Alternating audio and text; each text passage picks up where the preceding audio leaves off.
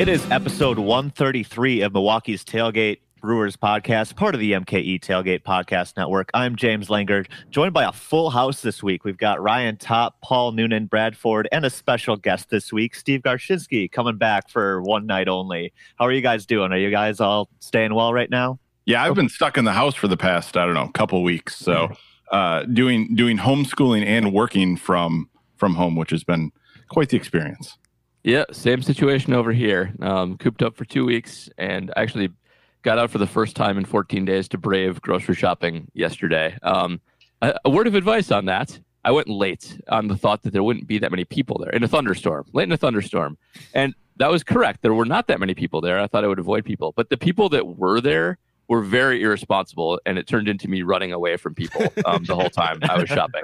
So like literally like I, I, had to make a rule for myself. If anybody came in the same aisle as me, I left the aisle immediately. So it took like two hours. But uh, oh wow, it was definitely like um, like college students and um, single old men who didn't care about the disease at all, just walking around like any normal day. So I recommend going during the middle of the day next time I'm trying that bought enough food that I won't have to go shopping again for like a month. So um, good on that front too. Yeah, I went on Tuesday and I was at a store that had two levels, and the only way to get upstairs, downstairs was uh, elevators. And there were three elevators. One was being worked on by an attendant. And I get over to the elevators to go upstairs, and he holds the elevator that already had a woman and her cart in the elevator waiting. And there's plenty of room in there. They're big elevators. And we like make eye contact with each other and I like look at the guy and I go, I'll take the next one. And the woman gave the most relieved, like nodding of the head you've ever seen in your life. Like, Good. thank you for not jumping in the elevator with me. Like, wow. I, I couldn't believe what what is this guy thinking? Like, listen yeah. to Ryan shopping at Whole Foods. It was not Whole Foods. it was Metro Market in Shorewood. Yeah, Brad, how you holding up? You've been in for a couple weeks too. Yeah, um, I'm officially reaching uh, Muppets Pirates of the Caribbean uh, cabin fever. yeah, cabin fever levels. I was going pretty insane yesterday. Uh, thankfully, I have a good group of friends who uh, have put forth quite the effort to divvy up some uh, online game playing. So uh, I don't know if you ever played uh, Werewolf or also known as Mafia, but we did a digital version of that yesterday, which was a nice little relief. So I've been lucky enough to have that, but also I think I've been in quarantine for the longest, and I'm losing it. it well, we'll we'll try to bring some uh, normalcy and sanity to your life. I don't I don't know Indeed. how much of these conversations will will help. We'll probably get you mad a little bit later about the MLB draft, but we'll we'll get into that in a second. For now, we are sponsored this week by Karben4 Brewing. You know their classic beers like Dragon Flute, Block Party, and their flagship Fantasy Factory IPA. Go grab a six pack on your next run to the grocery store. Don't hop in an elevator with anybody while you do it. And you can also go to their website to get a deal on Karben4 merch online. Just use our promo code MKE Tailgate at karben4.com. That's Karben4 Beer Brilliance. You can also still help support our podcast network at patreon.com slash MKE Tailgate. Ball and Glove and above patrons get the minor league extra podcast with Ryan and Brad. You will also get Paul's reporting as eligible mini pods throughout the Packers offseason. And as always, patrons get question priority here on the program. We've got a couple of those to get to in a bit. You also get a personal shout out here on the pod when you do become a patron. And as always, you can help people find the podcast by rating and reviewing Milwaukee's Tailgate on Apple Podcast and Spotify. So please do go and do that if you enjoy the show. Now, we actually did have a little bit of baseball news in the past week for a change. Uh, there was that big deal between the league and the MLBPA on a possible shortened season. There was a lot of logistics to run through. It took them a couple of weeks to put this together. So, just running through them quickly, the basic details y'all need to know about the 2020 season, they decided will not begin until three different criteria are met. So, basically, there has to be no bans on mass gatherings anymore. Uh, no more travel restrictions through the US and Canada. That's an issue right now. Uh, and also, medical experts will have to determine there are no health risks for players, staff, or fans. To me, that seems like the big one and probably the one that would get in the way. If it comes down to it, the commissioner and the union will be able to revisit the idea of playing games without fans. Uh, with that said, they still want to play as many games as possible, in, in, including, I should say, possibly extending the regular season into October, so we could have baseball if it comes back late into the year. Uh, the big points the players wanted to get to, they want to make sure everybody gets credit for a full year of service time if the season is canceled. So that would mean the possibility of, say, Mookie Betts becoming a free agent without ever playing a game for the Dodgers, which we've talked about here. And if or when the games do get underway, the rosters will be expanded to 29 right away whenever play begins. So, a lot of things to kind of go over and talk about. I guess, Ryan, uh, what are your thoughts on the deal? How likely is it that we see games played this year, do you think? At right now, where we're at, it, it feels like a kind of a long shot dream that there would be games, but I, am gonna still hold out hope that it's it's possible down the road that we'll see something. I think that this was something that obviously the player's number one priority, like you said, had to be getting that the year of service time for this, and so that they could kind of continue on with with free agency as normal this off season or as normal as possible, even if there isn't a season. On the the MLB side, they got a a pretty big concession, and I don't think you mentioned it that they're so far they've they've agreed what was it through April and May to pay out 170 million dollars worth of salaries but yep. that is so that is significantly down. I think their overall commitment for the season was like over four billion dollars. It was it was a large chunk of money, and they have to uh, figure out exactly what they're going to do going forward with that. So MLB got that big concession so that they are going to they don't have revenue coming in anything like they normally would. So it's kind of a balancing act to keep everything rolling during a time when things are so uncertain. I whether or not we see games this year, it's yeah, it's too early to say for me. Yeah, Paul, what are your thoughts on all of this? Does it seem like the players gave a lot just to kind of get that free agency deal? I don't. I don't really think so. I mean, this is a, a pretty tough spot for everybody, and uh, it, it's. I, I think getting what they got is actually not too shabby given the amount of unknowns there are. G- just given the fact that there's not games, the owners could have really I think they had the be- better position here with no games being played. Um, I don't think they were really obligated to do much of anything. And just given that there might be games later um, and what we know right now, I, I think that that deal is mostly fine. The all the rules around when games are going to return, I, it, it's hard to imagine the entire country no longer having bans on mass gatherings anytime in the not too distant future. I think that one's right. going to be a tricky one to get past. But I wouldn't be surprised if there's empty stadium baseball later. It sounds like there's a contingency for that on the back end of that. So uh, I, I, guess that's kind of what I'm sort of half optimistically hoping for um, that they start to go with that at some point. But uh, I don't think we'll have full stadiums probably this season, unfortunately. So that's kind of where I am with that. I think another thing to consider is there's TV contracts and stuff. So I'm I'm sure you know if they want to cash in on that still and get some of that revenue, they're going to have to consider the empty stadium games at some point. Yeah, they didn't uh, give me a refund on my MLB TV subscription, so I, I think the league's still making money in some places. You're still paying thirty bucks a month or whatever. If yeah. you call, if you call, they'll they'll refund it. By the way, just so you know. PSA to everybody: if, if you did get auto charged for MLB uh, .TV and you get, you give them a call, they will refund the whole thing. Yeah, because weren't they originally doing refunds, uh, and then there was like an email that went out. Somebody posted it on Twitter that like it was some weird like uh, circular logic. Yes, thing. it was. Okay. That did happen, but they will they will in fact give you your money back. Okay. They make it they make it annoying, but they'll do it. Yeah, that it's classic MLB. You have to actually go through the trouble of canceling to actually cancel, right? So yeah, I've talked to them on the phone more than almost any other business um, for for various things. It's very strange what they do. Yeah. Hey, Paul, is there yep. any precedent for negotiating like between the players in the league? Like, is there anything you can think of that would be similar to this? Because it's such just like a novel event that's happening right now. I on, I can't think of anything off the top of my head. Um, uh, when was the last time?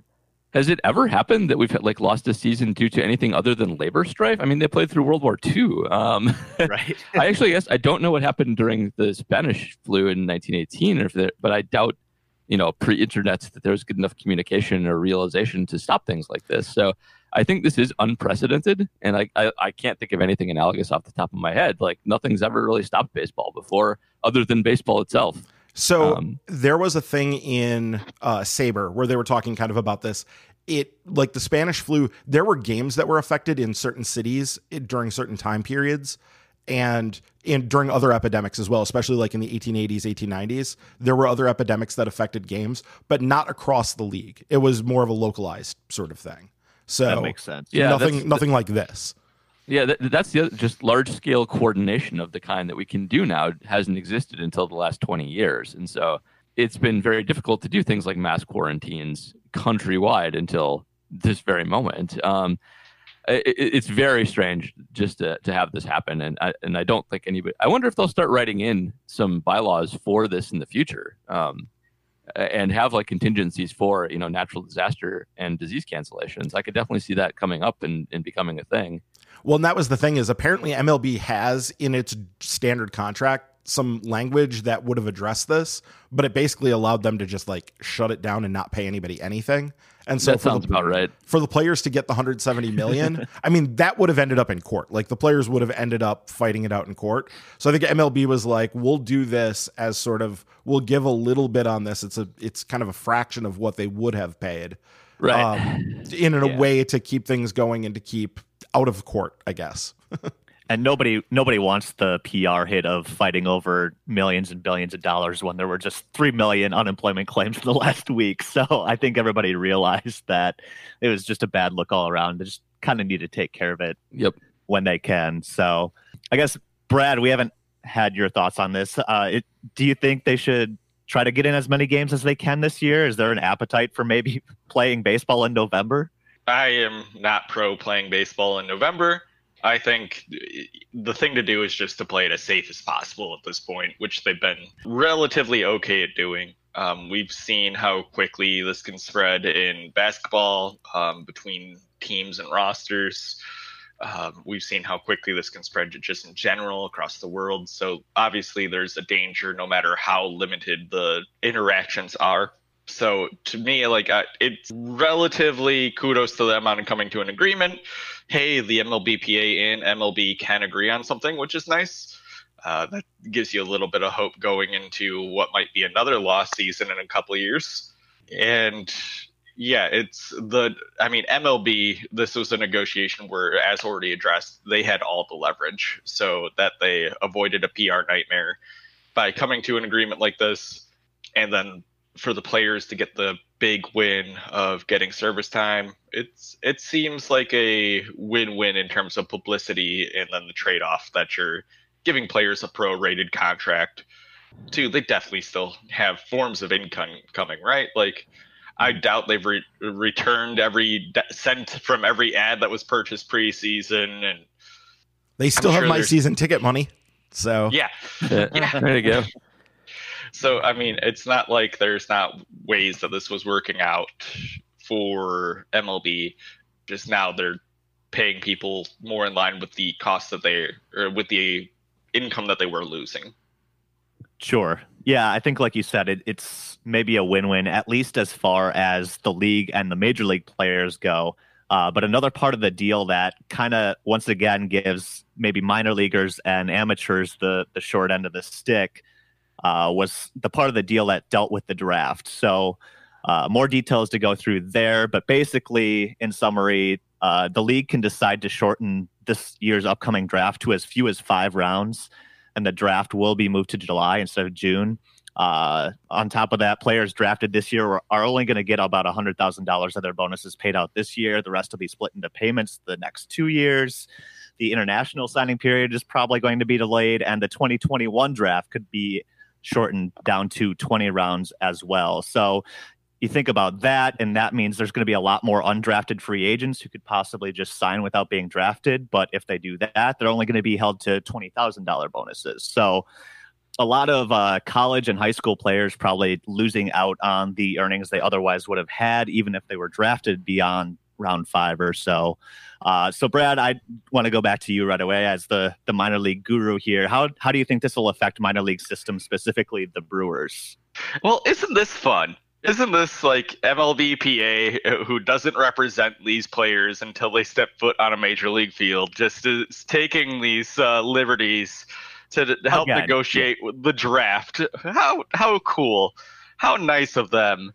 I mean, obviously, we're losing like a year of development. We're use, losing a year of even analysis. Uh, we a no draft board set in April never match what they end up being in June, and that analysis is not there uh, that you would have otherwise as players, you know, make large progress in their skills as they develop between the season. But to take away money from players who you mostly have a good foundation on what they're capable of doing and take away opportunity from them to for really no good reason besides for we just don't want to spend the money. Um, yes, the analysis is shortened, but you still have tape, you still have progression, and honestly, based on the success of MLB Draft, is any more of a crapshoot than it's been otherwise? No. Can I just point out also the the complete unfairness, weirdness of there being a cap on undrafted free agent um, yeah. spend. So like, much for a free market, right? Yeah, not, it's it's not even really free agency. Not, right? I, I think we have to come up with a new name for that. That is, they're not undrafted free agents. They're like undrafted draftees or something. Uh, that that is completely ridiculous, and that would like that if that was normal, if it was, you know, you, okay, you weren't drafted, you can sign for whatever you want, that would serve as, as a de facto like fix to the draft itself. Like they would have incentives to make it longer and keep things going to keep those salaries down. The fact that that exists is really the hammer they have here. Um, and every baseball player should be incensed at that. It is basically taking free agents away from people who uh, are outside the draft. Like MLB determined they weren't worth drafting, so pay them what they're worth then. If it happens to be a lot, well, then your draft isn't long enough. It's like the invisible hand likes to strangle uh, amateurs. it does. I mean, this is, it's good at that. Right. Yeah. I mean, Ryan, Steve, this is pretty typical of the league, too, right? To kind of use the amateurs as a bargaining chip because they don't really give two damns about them. And, well, it's not just the know, league either. You're talking about the MLBPA. It's the players, who yeah. Doesn't, the, players, yeah. the MLBPA doesn't represent these people. They get to speak for them and make decisions for them. But we've seen over and over and over again that the MLBPA is perfectly happy to use them as a bargaining chip to get more for the members of its union, which, to be fair to them, is their obligation. Like that is their legal obligation sure. is to that's who they per- represent yeah right to protect yeah. the interests of people on the 40 man roster those are the people that the mlb players union represents anybody who's on the 40 man roster and so that they will throw away uh, value that could have been accrued to these people who are not yet in the union is yeah, it's it's a screwed up byproduct of a of a screwy system where people who aren't rep, who aren't in the the union are being represented by the interests of the union. And that's why it's, there's been all this talk of needing a minor league union that could potentially include people like this. But that's that, another that's issue. That's the weird part about it is like, yeah, you're right about their legal obligations, but most unions support other unions. And most unions don't try to actively screw over people who could be in a union but aren't in a union. They try right. and get them to organize. Um, it, and um, and, yeah, and everybody in that said union has been in that position before too. Exactly. So you would think there would be some recognition of that struggle or whatever. But yeah, it's yeah. It, it, it comes well, off to me as one of those situations where you know when something better can be achieved for a group of younger people uh, and then the older people who never had that benefit say well i didn't have that so why do they get that i was going to uh, say isn't that called survivor bias like yeah or hazing oh, baby boomers yes. Uh, um, but then on top of it, for them to be negotiating for 2021 draft. That does seem weird. That like weird. That's yeah. There's no. Isn't it presumptuous? Like if, presumptuous. if, if you're not canceling the season outright, if you're not canceling the season just outright in that agreement, why are you negotiating things for next year? Yeah, that doesn't make any sense. That's just trying to um, pile on a little bit and use this I was this opening to negotiate more in your favor than is necessary. Right. I was gonna say let's hop into Brad's conspiracy corner for a second because the, le- the league has wanted to shorten the draft for a while, right? And they've wanted to kind of limit the amount that they're spending on this. So does this seem like something where they just decided to tack this on to kind of get what they wanted and, you know, maybe beyond 2021 in the next CBA they just go, "Oh, well, that 20 round draft worked out fine. Let's just keep doing that." You know, it sure like, seems like that experiment, doesn't it? Like I feel like you're hitting the nail on the head. Is it's an experiment for something that they've thrown around anyway. Can uh, I can I add to the conspiracy? Yeah, always. If the draft isn't you know the typical like like very very high round MLB draft, if they get it down to like 12 or under or so, they can have an NFL style TV show. And if it's you know 20 plus rounds, they really can't because it goes on too long. But like literally, they can do that. Like you can turn a five round draft is easy. Like you got prime time, you know, gala ball draft potential there if you do that, and you can totally copy them, have one more big revenue earner. Um, whereas right now, it's very difficult to do that with the current Major League Baseball draft. It, it right. is very, very long.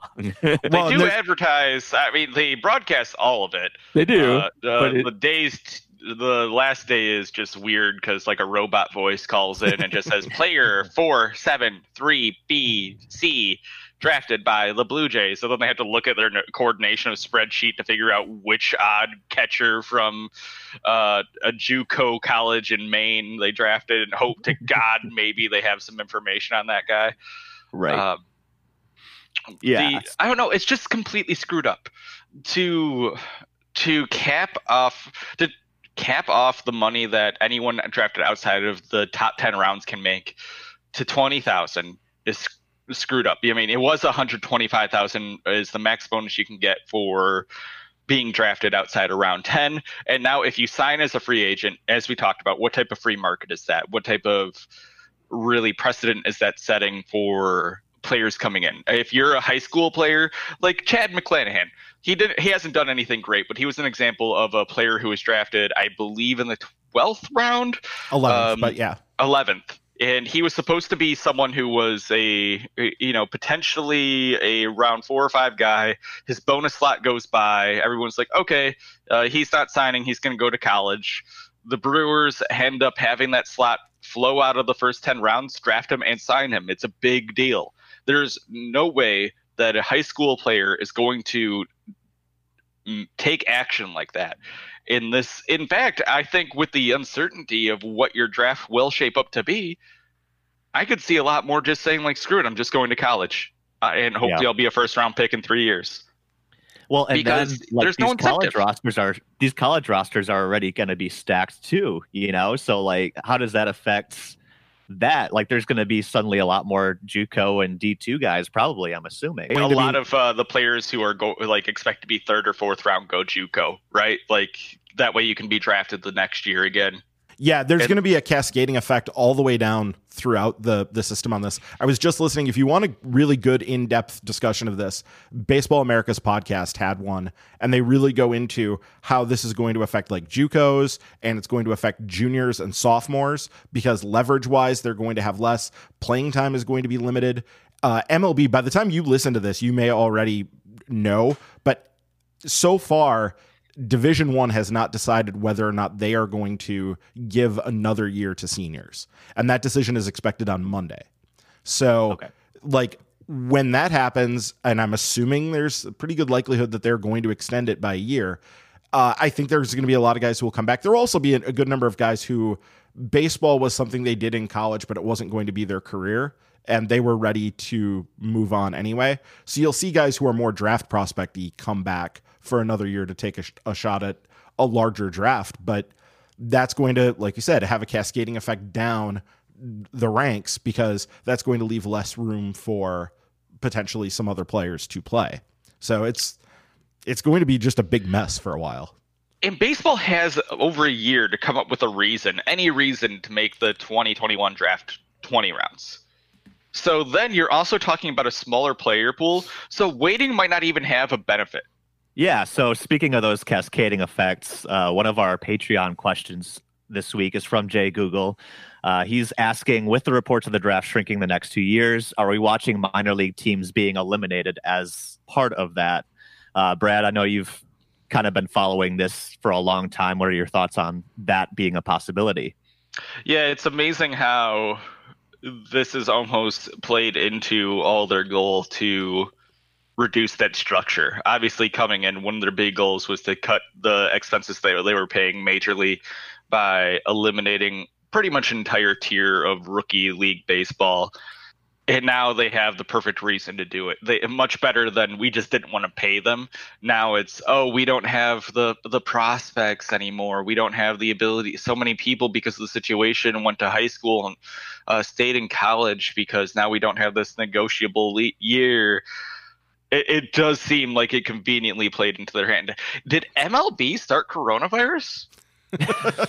now we're, we're really speaking into the conspiracy the, corner. Speaking now. of the conspiracy corner, they yeah. did it strictly to get rid of minor league baseball in the form that it currently exists. Uh, I think it's conveniently playing into their hand there. Obviously, the senators who were fighting that and the uh, lawmakers who were fighting that so hard are a, a teensy bit distracted right now while they're doing all this back end action. So they can't quite fight back in the way that they were. And staffs are limited too for the minor league. Uh, I know a lot of layoffs were made for minor league front offices, so they don't even have the resources to fight like they were before.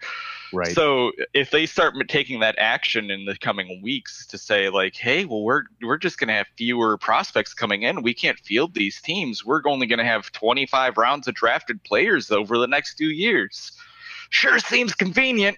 Yeah, I mean, this right. year they're obligated to field those teams. They still have their right. deal with yes. minor league baseball. So if there's a minor league season, they are obligated to field those teams. But after this year, that deal with with minor league baseball ends, and that's when the restructuring was likely to come anyway. So yeah, expect to see just massive, massive changes. I I think we are going to see the elimination basically of short season ball and what will happen is guys that would have gone there will be divided into more complex league teams. And there will be like high complex, low complex. The Brewers already run two complex league teams. They had blue and gold.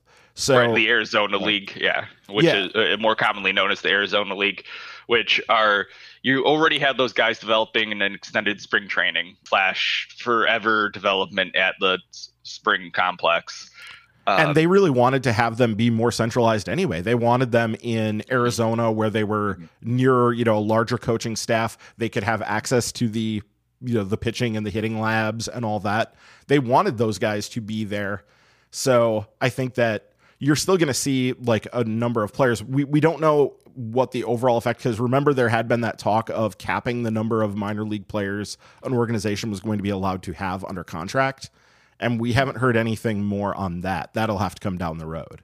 And honestly, in terms of quality of life, the the Arizona League offers a little bit more quality of an introduction for players than like the Pioneer League. I don't want to see baseball reduced. This is not an anti-Pioneer League, but the Pioneer League, you know, you're talking about uh, like sometimes 10-hour bus rides to a competing team on a bus that is severely outdated, uh, not worked well because no money has been funneled into that organization, so they don't really have the capital to work on giving travel amenities to their players.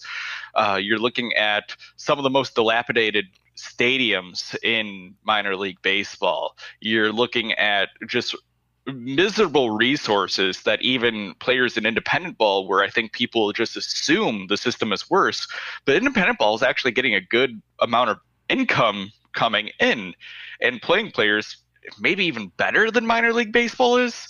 Uh, so in terms of like an entry, your second, your first full year base, or your you've been in baseball for a year, then go spend three months traveling around in this place where you know you're playing in locker rooms that are partially flooded, uh, which has legitimately happened. Eh, you know, after areas have suffered storms and weird circumstances. Well, uh, hell, I like mean, it, it, happened in Oakland too. So, and that was a sewage backup. So. right. well, the Coliseum is the worst travesty yeah. ever put on God's green earth. Um, it, it's one of those things where it might be a better introduction in terms of what they experience.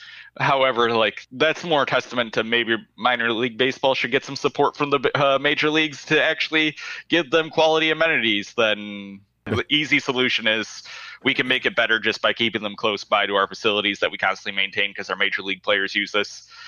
But the real solution should just be that major league baseball teams actually pay to give them good, adequate amenities. Yeah. I guess, Paul, from a negotiation standpoint, is it just a coincidence that uh, these draft changes could end up killing these low level minor league teams, or do you think that's kind of what they had in mind when they were drawing this up? It's definitely what they had in mind. All attorneys who do this kind of work, um, all negotiators, think along these lines. And when circumstances change, they immediately take a look at what the future is likely to look like, what our long term goals are, and start building plans around the best way to make those goals happen or to just accommodate the system to fit those. That I'm sure that they did smell opportunity um, with the season possibly going away, with just baseball and everything in the country kind of shrinking a bit. Um, and uh, I, anything that they're doing right now is with an eye towards what they want baseball to look like in the future and not what it looks like now. So yeah, um, it, it, might sound like a conspiracy, but that is what um, people get paid to do, and that is especially what attorneys uh, get paid to do when they're looking long term and thinking about you know what they need to account for going forward. So yeah, it, absolutely true. Um, and don't ever think differently. It, um, baseball has their agenda. They've publicly stated this is their end goal, and everything that they do is going to be, not, if not centered, but um, you know, consistent with that goal. Yeah, this is why people think lawyers are evil, Paul. It, no, they're not. They're not wrong. Um, it, it, it, takes a certain kind of mindset to do that. One of the, if you talk like, uh, first of all, I, I will say I'm not. I'm certainly not above any of this. I am a lawyer. I'm a bit of a weird lawyer, and to talk about my career too much here, I have a weird specialty that I think makes me a little different than most. But a lot of lawyers are a little bit like actors in that they can really get into the character of whatever it is they're arguing. If you talk to a lawyer on any given case, no matter how weird, despicable, or illogical it is, they'll be able to, to they'll be able to passionately talk about it as if it's it, yeah. completely normal um, every single time. So that is one of the skills that you that most good lawyers have. Now, I don't I don't always think that's necessarily a good thing, but uh, that it, it's good from the from the perspective of you know you want a rigorous defense on both sides, but it's kind of creepy sometimes too, to be perfectly honest. Boy. Sure. Yeah. Uh, well, to some happier talk. Uh, part of the reason we wanted Steve to come on today too is, you know, opening day was supposed to be Thursday, so we wanted to get the gang together. We wanted to talk about some some happier memories, uh, some of our favorite opening day memories. Uh, so I'll I'll just start. Wait, wait, wait, wait, wait, wait. Yeah, that yeah, is yeah. not what Ryan. Well, oh no. Okay. Well, I don't know what was promised to you, but that's what we're going to talk about. It's opening day, but yeah, I don't know. Maybe not happy memories, but you know, Never. just you know, craziest things that Minor... you've seen Ryan do in person and that kind of thing. Oh, we're talking about the opening day of the fish tour. yeah, so uh, we'll start this off. I have a confession to make. I've actually never gone to an opening day. Part of that is just geography. I've I've lived so far from Milwaukee, I just haven't been able to make it down. Um, actually, thought about maybe going this year until it became pretty clear that wasn't going to happen. Uh, so I I don't have an opening day memory, but I guess uh, let's just go around the table. Steve, I guess what's the first opening day that you've attended? Craziest thing you saw? Best opening day story you've got? You know, I don't even remember the first one. It, has been within the last, I don't know, 15 years. I didn't go to opening days earlier. Um, obviously, when I was younger, I wasn't, you know, like pulled out of school by my dad or anything to go to opening day. But uh, well, what I was, what Ryan brought me on to talk about, and, and I kind of hinted at was it was oh god, it, it might be about 10 years ago now. I think it was. I wanted to say it was like 2010 ish. Yeah. Yeah. Um, and part of that is we my wife and I went with um, a couple friends. Ryan was sitting down in I don't know some other area of the 400 level, so he didn't actually get to see any of this. So and they were dating at the time. They got married, I think, a couple years later. Uh, so, anyways, it was the four of us were going to the game, and we were sitting in what were our season ticket seats uh, that we had every season up in section 422 so right behind home plate up in the 400 level. You know and it was uh, the the usual craziness you know we were watching people get taken down. Have you ever seen the stretcher they use in the upper level? Yeah. There's a stretcher? What? oh yeah there's a stretcher there's a stretcher. that they use. like stretcher. Yeah it's, this is it's, why i don't go to opening day. Yeah, it's, not, anyway. it's, it's not, not, a flat stretcher it's yeah. like a chair. Okay that they basically used to get people down. So we actually got to see that used and, you know, their little golf cart ambulance going around and stuff like that. So it was a typical opening day. I saw that used once on a guy who drank a bag of wine. a bag Yeah, he took a Franzia bag out of the box and snuck it in and he drank the whole bag and he had to be stretchered out. Isn't was that like four skin. bottles? I don't know. Yeah, la- it was it was lambskin probably. It's a lot of wine. It's a- Lanolin. So, anyways, we're watching all this go go on, and uh, it, it was early. It was like right in the first inning. Some dude uh, comes walking into a seat in the uh, uh, aisle right behind us, and you could tell he was fading hard already. Like the game had just started. We had seen the first pitch, and you know I'm kind of keeping my eye on him, and he sits right behind us. You know, we're watching the game, and you kind of hear hear some sounds from behind, and I'm just trying to ignore it. And then all of a sudden, there was just a splat on my back. Oh. and he had been drinking i don't know jack and coke i think the whole time because it was just sugar and brown. And, luckily, Ah. it and my friend jack we were the two that got sprayed on. And luckily my wife and and his girlfriend now wife at the time were a couple seats down. They didn't get hit. So it was just you know i, I think a lot of people think like when something like that happens i'm gonna get up and like punch the guy. But it was just such an uh, like i think we sat there in disbelief for like Right. Like, did this actually happen? Is Wow. this real Yeah. life? did did somebody just lean forward and basically throw up on my back directly so we did we went and got you know security and everything and they treated him very well considering what the situation was because i think they they we would have been justified to just throw him over the railing there i think where they like patiently Wow. walked him down and took him to whatever bowels of of Miller Park there. So the interesting thing was like they were the staff at Miller Park was pretty good. They had an action You know. plan, right? Like they went into a whole series of things. Yeah, I think I think they've been through it before. They're pros. Yeah. Yeah, they knew what was going on. They Wait, actually is took drinking popular at Miller Park? yeah on opening day, surprised. apparently. Oh, So they actually took my coat down to the team facilities where they have their like big commercial washers and like washed it during the game and everything. Because Wow. luckily I still have my coat on, so I didn't like I could just wear normal clothes without having to to to change everything. That's a Yeah. little better. I imagine it being like on the back of jersey. Yeah, Yeah, right. no, no, no, no, exactly. no. I, I basically had a layer on to protect me from it. So it, it they actually during the game took my coat down, had it washed, gave me a place to like take a ticket to pick it up afterwards. Oh, Didn't wow. matter. The stain was in there, so Ah. that changing. So that was shame. Yeah, that was unfortunately one of the more memorable opening days I had. I mean, the best one. It's crazy. You want to think like, oh, it was X number of years ago, but last year, I I should say, it seems like they've lost a lot of opening days. That's how of, it re- of late, especially. Recency bias. Yeah. Yeah. Yeah, that's how it feels in my mind. Is they lost a lot of them. Like, like Well, every that's why- losing the the Rockies, like Yes. just over and over and over again. Uh, yeah, and it's so yeah. They played the Rockies how many times? It, they It always- seems like I can't remember. uh, So I've been to 14 opening days by my. I did a count uh, before this. Um, I never really started going until uh, 2000. So um, one county stadium and then a bunch of Miller parks. I cannot remember. Uh, uh, and I'll admit I don't remember a lot of parts of opening days, but I cannot remember a game that's not against the Rockies. Like I, all, all of my memories are Rockies memories. I- I- that's all I got. Like I, I literally can't remember any other kind. I feel like think there's that's been an inordinate number of games against the Giants as well. I feel like that's been like three times they've home opened. yeah, they've had the some giants. yeah. But I think that's why last season's opening day stands out so much with that Cain catch Yep. on, on the wall. Um, Division rival. Yeah. Yeah, you had a division yeah. rival game. It, you know, it, it felt like it was kind of going back and forth. And then, yeah, Cain makes that catch to to clinch the game.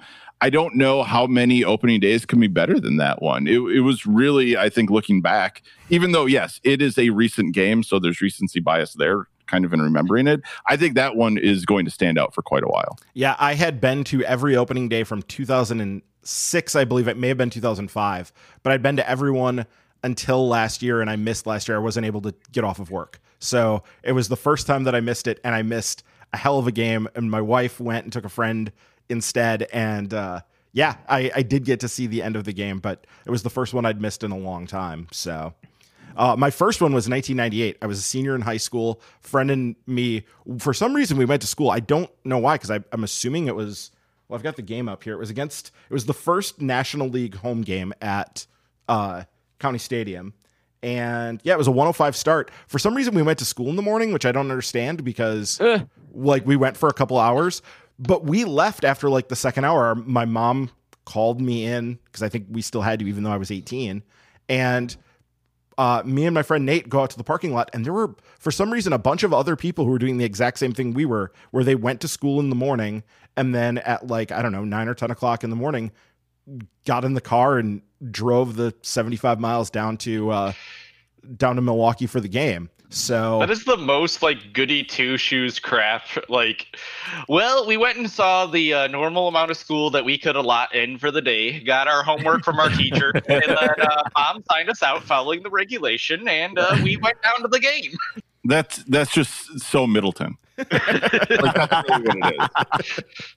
But, the teachers agreed that they wouldn't give extra tests that day, so to not punish any of us who were doing things the right way. Um, I did try to underage buy a beer in the stands at that game because I have a very clear memory of being laughed at by the guy when I when I asked, and he was like, I didn't even try to like I didn't have a fake or anything, so I tried to do that, and uh, yeah, I got laughed at. So that was that was amusing. Well, in Wisconsin, it's legal if you have a parent present, right? So yeah, but correct. Not back then. I was not just uh, not back yeah, it was. It totally was. I was just with a friend, so we were. I, my parents weren't like uh, we. You should have brought your mom with. I should have. Yeah. Nancy would be hanging out at the uh, the Brewers game when I was a senior in high school. Yeah, um, just watching the boys. Oh, I got to take care of them. so, but my best story, and Steve was here for this, was so oftentimes we would get extra opening day tickets. In fact, we I had extras this year, not in our normal section 422 seats that we have seasons to and have had since 2006 we were sitting out in I don't know, it was like 4:30 something, out way out in left field, uh, up there. And we went to the bathroom and we walked by those little auxiliary beer stands that they set up way out in those areas. And there was nobody at this one for some reason. Like it was set up, and the way they had it was the beer stand was in front, but they had the sides of it blocked off by just cases of Miller Lite, those 24 pack cases of Miller Lite. And I looked at Steve or our other friend Jay that we were with, and I made a crack about the fact that we could just grab one of these and walk off with it. Like nobody would, there's nobody watching them. There's, you know, whatever. You could just take off with it. And so, sure enough, about 10 minutes after we get back to our seats, we see some idiot with a 24 pack of Miller Lights under his arm walking to his seat because he had just decided to pick it up and take it back. and sure enough, about 10 minutes later, uh, you see the Milwaukee County Sheriff's Department show up, and the guy goes out in, in cuffs. But they left the beer there. So the beer is still sitting there, and nobody's touching it. Uh, I think they, I don't know if the guy's friends also were taken with him or whatever, but it wasn't anybody who was associated with it. And finally, like, I don't know, an inning or so later, uh, the guy sitting nearest to it just starts handing out the bottles of beer. And Steve got one. well, you have to think in Miller Park, a 24 pack, that's got to be like grand larceny, right?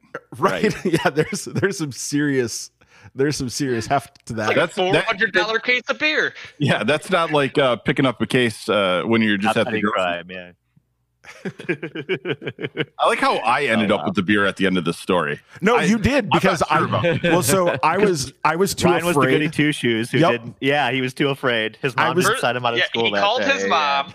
he called his mom and said, "Mom, there is free beer on the ground, but they arrested a guy. Can I have it?" And she said, "Ryan, don't you dare touch that beer." that is exactly what my mom would say. That is hundred percent what my mom would say. She would be like, "We raised you to be honest, Ryan. You will you will not take that beer." It's 100% what you would say. oh, oh man. Uh, so mine, my first and best opening day came on one April 2nd, 2007, when the legend himself, Ben Sheets, went toe to toe with the Los Angeles Dodgers to start off the season of hope. Uh, you know, the Brewers are two seasons removed from their first quote unquote winning season of going 81 and 81.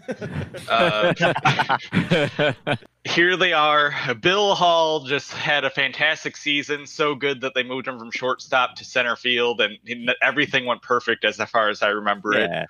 Nothing could have possibly gone wrong. Yeah.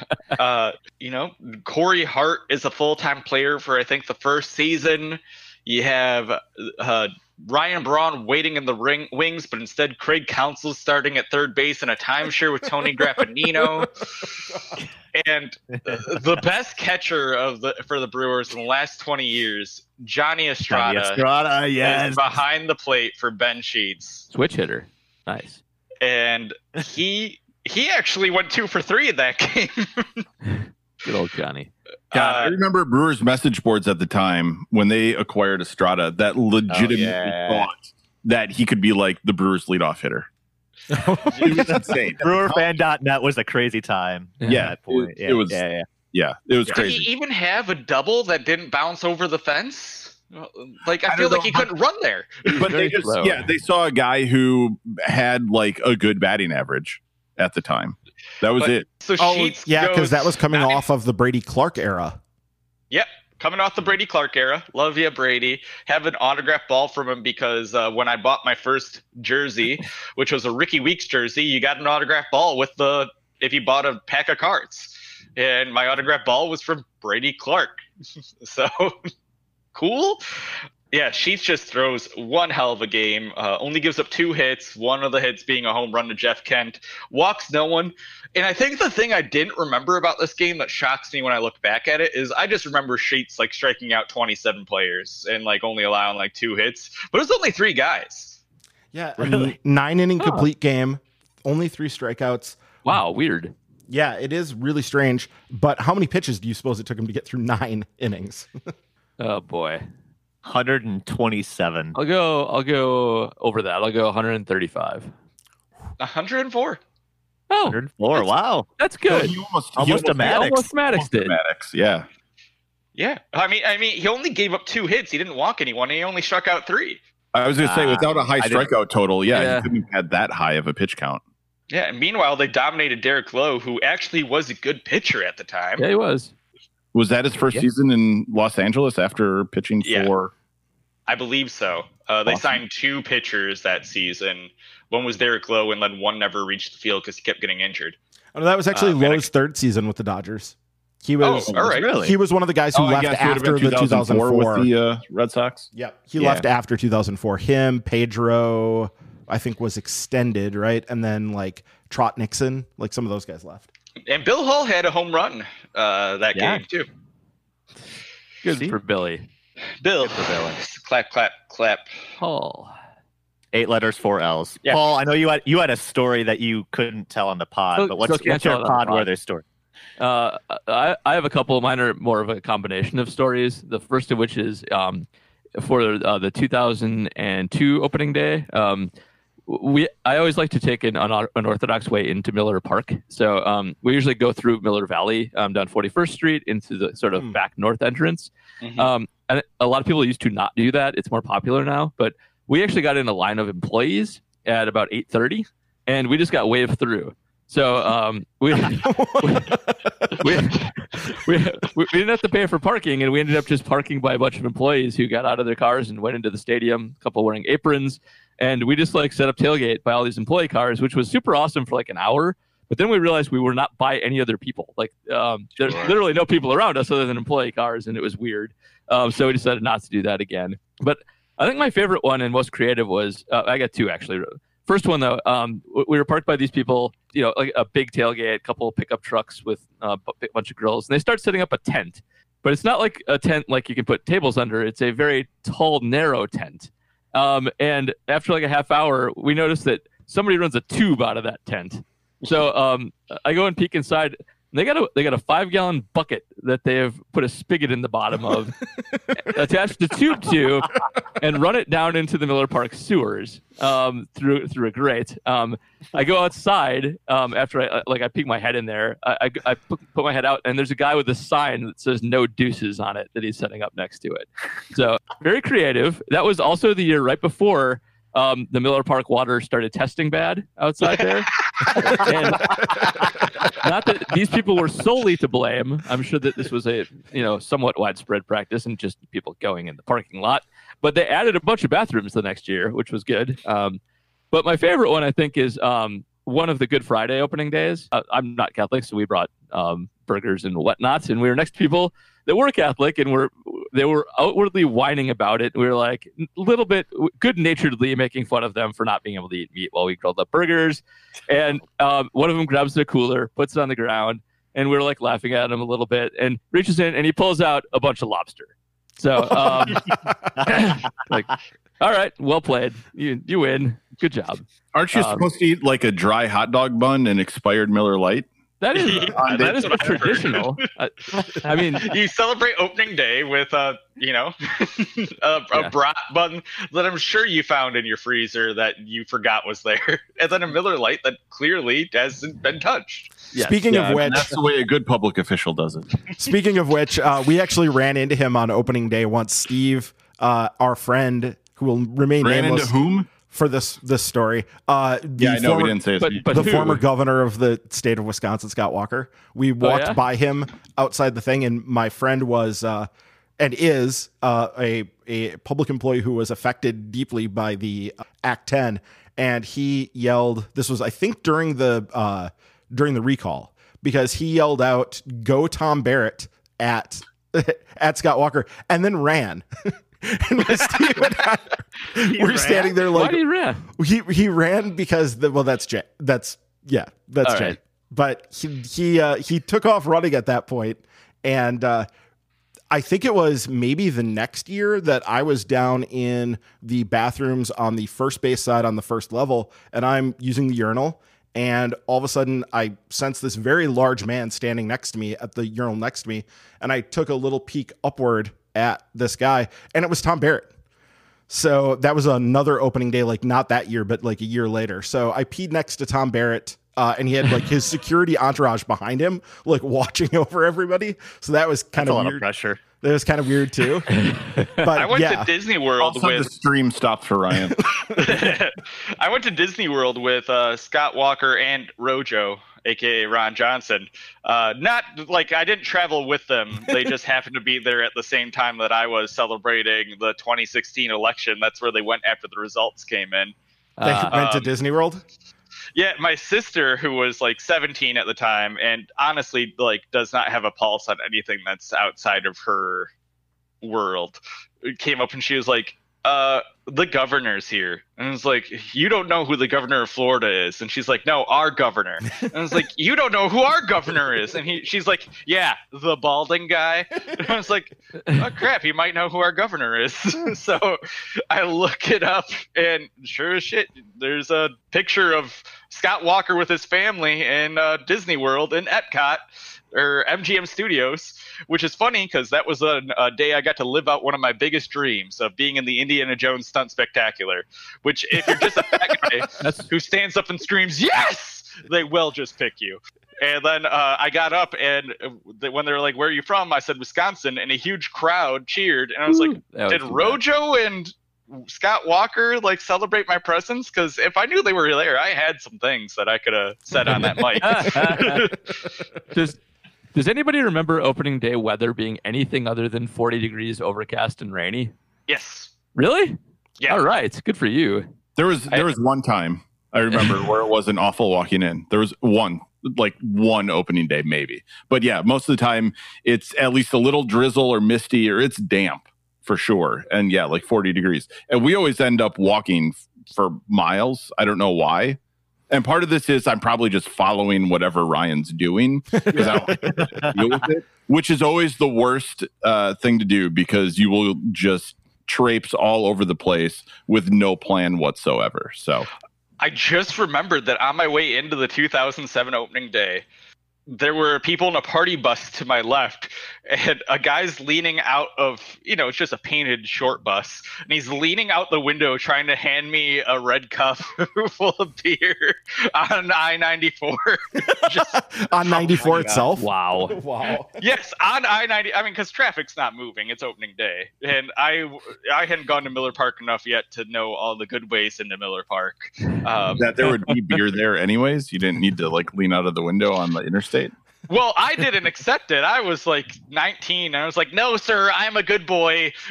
uh, but it does like call back to like the opening day barter system because everyone's forgotten everything. So they come over and they're like, do you have charcoal? We'll give you these shots. And you're like, sure. And then like, do you have a lighter? We'll give you like, uh, we have a bag of chips. and like, you just like keep trading off and getting all this free stuff, just taking advantage out of everything everyone else forgot. Yeah, we've more traditionally been, uh, we'll go to Steve's on Blue Mound or someplace, you know, a, a bar yeah. and then shuttle in. That's been more of our thing. Or sometimes we will even, like what Steve was saying, we would just walk from those places because it frankly was quicker than sitting and waiting for a very slow shuttle line to move. Indeed. It, on opening day, there's so much of that going on. So yeah, I did that for the playoffs um, in 2011. Uh, it was so much quicker. Shuttle's the way to go. Yep. Or, one or last, walking. One last quick fact about that game uh, from 2007. Only two hours and 11 minutes. Boom. Oh, that's, yeah. Steve, yeah, that's Steve's favorite right there. That's the less time he gets he to spend that. with uh, baseball, the better for him. Rock and fire. Just get the ball and throw it already. nice. Well, I think you know I haven't been to an opening day, but what I've learned from this is uh, number one, no deuces in the bucket tent. yep, definitely and, not and number two, wear an extra puke layer just in case. So and, and, bring something for the hippie commune to trade in the parking lot to get out. Yeah, yeah, exactly. Just bring like a ton of buns or something to trade and yep. if you walk through in the opening day economy. Yeah, it becomes exactly. like Woodstock, like late on, where people are just trading everything because there's no economic structure anymore. Yeah, you got to make your way through Shakedown Street. Yep. Ah, there we go. Indeed. Uh, so this is fun, and you know, hopefully, maybe we'll have a July opening day or something like that. But um, hey, it won't we be uh, cold yeah. and rainy then. Yeah, ex- oh, well, it probably God, will no, be. It's Wisconsin. It'll, it'll be um, eighty percent humidity, and the roof will be closed with no breeze coming through. Yeah. No, I'm pretty sure I've gone to games in May where it was 40 and blustery and and crappy out. So it'll probably still be that way in July. And there was you some that. idiot that was complaining that the roof wasn't open. yeah. Is that an Andy Schaff mention? That's an Andy Schaff mention. That's definitely an Andy Schaff mention. um, Andy um, the roof. Andy hates the roof more than anything else. I don't know why. It is a Twitter award winning stadium, Andy. yeah, no, never never go against the Brewers fan base when a stadium poll is on the line. That's that's a fact of life. Yes, it is. So we do have another Patreon question not related to uh, opening day, but basically, you know, MLB Trade Rumors had an article recently listing all of David Stearns' trades. So Devin Bearwolf is writing in. He says he went through the list and all the prospect prospects Stearns traded away. Uh, not one of those was on a top 30 list for an MLB team excluding Dubon and Cy Sneed. Uh, so he's wondering if that's the case, if he's giving up these prospects that don't necessarily end up ranking highly, should he do that more? Uh, Ryan, our local prospect hoarder, take it away. well, I mean, so I'm I'm not quite sure because Monte Harrison would be definitely still be on the Marlins list here too. So there's maybe yeah, some sure. things yeah. missing, but I think that really what he's doing is very good internal self evaluation. I think that that's a strength that they have, and they have been very good about dealing guys when the arrow has been pointing up on them and getting something in return for them at that point. And yeah, I I I think maybe he could do more trading, but I, I think that you probably would then start to cut more into guys that they like more. So right. I probably would have a downside this question is, explains why there aren't more. I think, which is that he won't go to that well, and you know that's why it's somewhat limited. So, um, if he if he did more trading, he would have to go into the the good parts, you know, such as they are of the system a little bit more to make things happen. Um, and these are the guys they identify as wanting or being okay with shipping out, and so that's what happens. Sure. Yeah. Brad, do you think some of this too is uh, maybe them not necessarily being his guys? I know at the start he, you know, traded away some of the folks he didn't necessarily acquire, but I don't even think that's 100% the case. I think it's more of a situational benefit. So when you're looking at like a huge amount of trades made in the 2018, you know, trade deadline, you're looking at a bunch of guys who were about to acquire a 40 man spot if you wanted to keep them on the roster and avoid the Rule 5.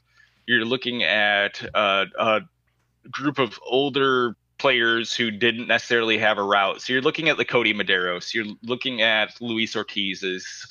Um, you're looking at guys who have kind of maxed their time in the system, especially that 2018 year with all the players that they had acquired uh, in 2016 and 2017. You were really overwhelmed with the amount of players who were going to be require that 40 man spot on a roster that was too good to handle that influx of talent. Sure. Yeah, I remember people getting really mad about like Luis Ortiz getting dealt for uh, oh the guy from the Orioles uh, Schoop. Schoop. Yeah, scope. Schoop. People got really mad how about that you, stuff. You of all people, how can you forget Jonathan Schoop? um, but yeah, I mean it was it was a situation where they weren't going to be able to keep a lot of these guys anyway, and they just needed to get as good as they could for the run that they were in the midst of, which right. made I really sense. liked Luis Ortiz. I remember being. I, I think people always interpret me as being upset. Like they want to interpret like I remember I was bummed that Yamamoto was part of the Christian Yelich trade. And they're like, Brad's upset about this trade. And it's like, no, I just have like particular fondnesses for certain prospects. Uh, and Jordan Yamamoto was always a guy who, like, just personally, I could reach out to and talk to about anything that's happening in the Brewers. So when Luis Ortiz got traded, I was just bummed because he was a cool guy who I had interactions with. But at the same time, he had a profile that never really looked good. He found success on the field, but he was, uh, you know, consistently overweight, consistently injured, couldn't go long into games. There was a lot that he struggled with when it came to that side of his what he was offering for the Brewers. So it, they always, whenever they made those trades, it was always like right time. Kodi Medeiros was another guy who I really liked, mainly because I thought he'd be a good reliever, but right. he, again, he had an odd profile that didn't. It made sense to trade if someone's going to give you value for it, and it helped the major league team now.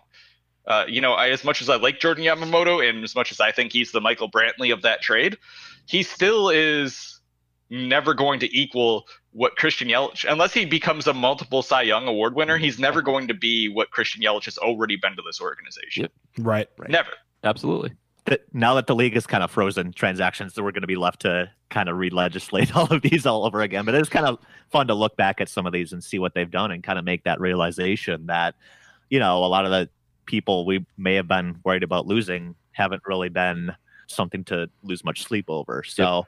I think uh, I'm most upset about the league freeze though, because there's still a player coming back from the San Diego trade, isn't there? There is.